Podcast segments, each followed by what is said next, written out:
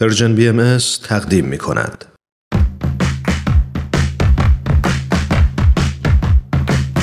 نقطه سرخط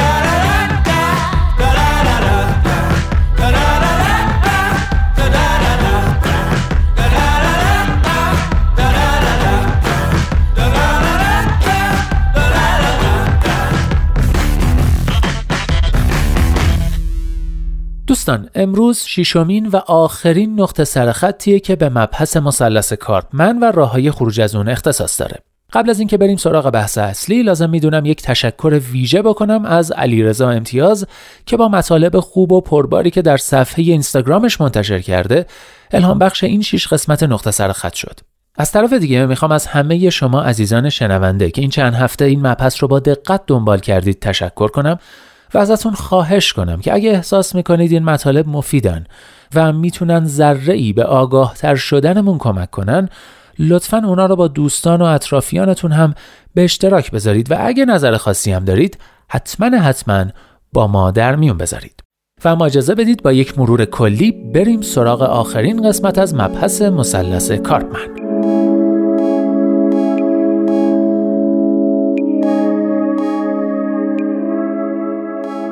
خب همه چی از مثلث کارپمن شروع شد. مثلثی که از سه وجه قربانی جلاد و ناجی یا رابین هود تشکیل شده. مثلثی که در واقع یه بازیه و قانونش اینه که هر کسی از هر گوشه مثلث می‌تونه وارد بازی بشه و نقشا انقدر میچرخن تا جایی که همه قربانی بشن. در واقع جایزه این بازی قربانی شدنه. چون مهمترین مزیت قربانی بودن عدم مسئولیت پذیریه و اینکه همیشه یکی هست که قربانی تقصیر ناکارآمدی خودش رو گردن اون بندازه. بعد به مثلث تد رسیدیم که شاید بهترین راهکار برای خروج از چرخه معیوب کارپمن باشه.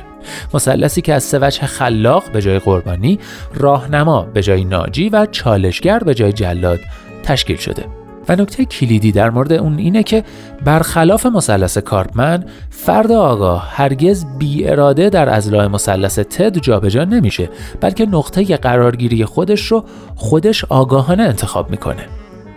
و در نهایت بعد از آشنایی دقیق با این دوتا مثلث با ذکر چندین و چند مثال از لایه درونی و فردی گرفته تا لایه میان فردی و سیاسی اجتماعی سعی کردیم با روش ها و نمونه های موفق خروج از کارپمن آشنا بشیم. اگه خاطرتون باشه اولین مثالمون از هندوستان بود و رفتار بدون خشونت مهاتما گاندی. رفتاری که نهایتا الهام بخش تئوریزه شدن نحوه خروج از مثلث کارپمن و طراحی مثلث تد شد.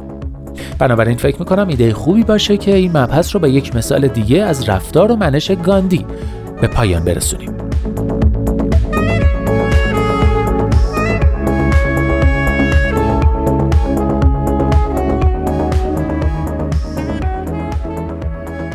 به نظر می‌رسه کسی که می‌خواد در نقش راهنما و نه رابین هود قرار بگیره علاوه بر آگاهی و مهربانی و همدلی لازمه که شجاعت هم داشته باشه هم برای گرفتن تصمیم های سخت و هم در پذیرش اشتباه مهاتما گاندی در سال 1920 اعضای کنگره رو در کلکته دور هم جمع کرد و اونا رو متقاعد کرد که به جای حرکت های نظامی جنبش عدم همکاری رو شروع کنند. نخستین گام این جنبش تحریم پارچه و محصولات انگلیسی و جایگزینی اونا با محصولات هندی بود. مردم مؤسسات آموزشی و دادگاه های بریتانیایی رو تحریم کردند. از مشاغل دولتی استفاده دادن، از پرداخت مالیات سرباز زدن و احترامات و القاب بریتانیایی رو رها کردند. به دلیل اعتماد مردم به گاندی جنبش با شکوه بینظیر حاصل از حمایت گسترده مردم به یک چالش و اعتراض جدی در مقابل قوانین بیگانه تبدیل شد. مردم پارچه های انگلیسی رو در توده های بزرگ جمع می‌کردن و به آتیش میکشیدن تا اینکه اتفاقی افتاد. تو یکی از شهرهای هندوستان مردم با پلیس درگیر شدند. تو این حادثه مردم مرکز پلیس رو به آتیش کشیدن و 22 نفر از نیروی پلیس کشته شدند.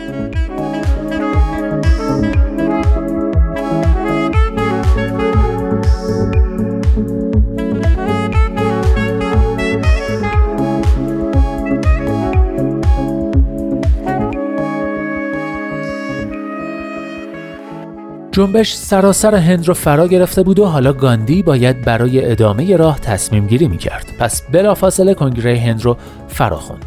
جواهر لعل نهرو که تو اون جمع حضور داشت خطاب به گاندی میگه این یه اتفاق بوده. ما که نمی‌تونیم همه هند رو کنترل کنیم که دست به خشونت نزنن. گاندی جواب میده اینو به خانواده اون 22 پلیس بگو. تمام هند قیام کرده و در حال حرکته. بله ولی در چه جهتی؟ اگه آزادی رو با قتل و خونریزی به دست بیاریم با قتل و خونریزی بیشتری از دستش میدیم. تو پدر ملتی و نسبت به اونا مسئولی. امروز در این عنوان چیزی جز ننگ نمی بینم احتمالا من اشتباه کردم و ملت هنوز برای استقلال آماده نیست. من برای نقش خودم در این ماجرا توبه می کنم در واقع من مسئول این خشونت ها هستم. تا وقتی خشونت وجود داره روزه بدون غذا خواهم گرفت. شاید مرگ من اونها رو آروم کنه. این تنها یک مبارزه برای استقلال نیست. این مبارزه برای تغییر رفتار یک ملت از درونه.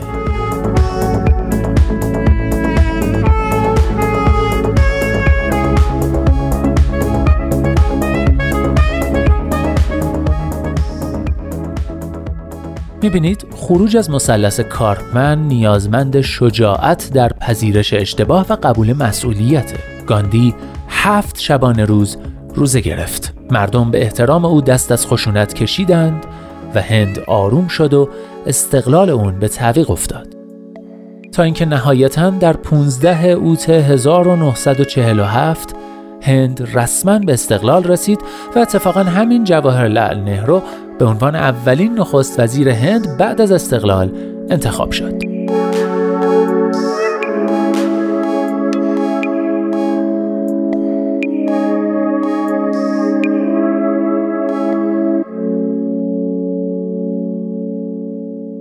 مهاتما گاندی معتقد بود ما تلاش نمی کنیم ظالم را نابود کنیم چون با از بین رفتن ظالم ظلم از بین نمی رود. ما با تنفر از ظلم تلاش می کنیم ظالم را آگاه سازیم و در این راه باید او را همچون فرزند ناآگاه خود دوست داشته باشیم. بله ظلم از نگاه گاندی بیماری ظالمه که به خود او بیشتر از همه آسیب میرسونه و گاندی تلاش می‌کنه مادرانه یا در واقع پدرانه با ایجاد آگاهی در رفع این بیماری تلاش کنه بدون اینکه از بیمار متنفر باشه. ظلم هم به مظلوم آسیب میرسونه هم به ظالم.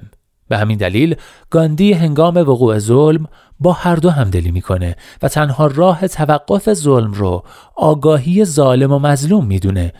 نه نابودی ظالم.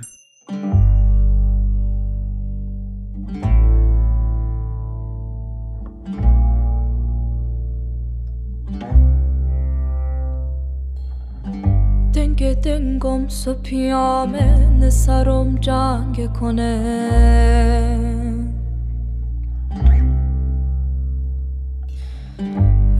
رنگ بنگند تیام سیکوت خینه کنه.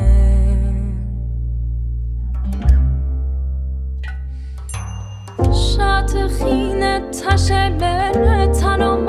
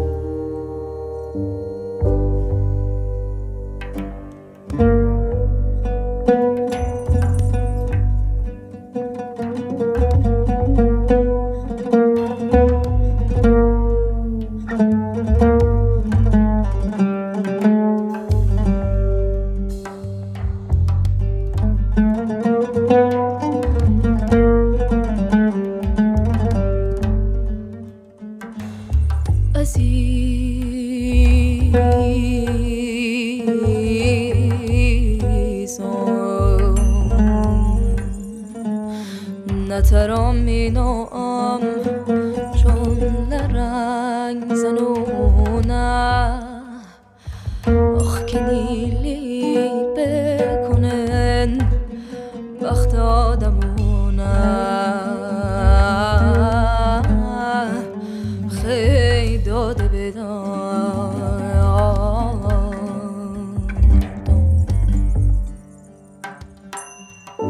دستم همون آید از اکرزم پشت سرت سر بوم سیت زنم سلم کنی بالا سرت ای کنار قد بلندم نوت و خون صدام نترم بینامی بحران دو زریتن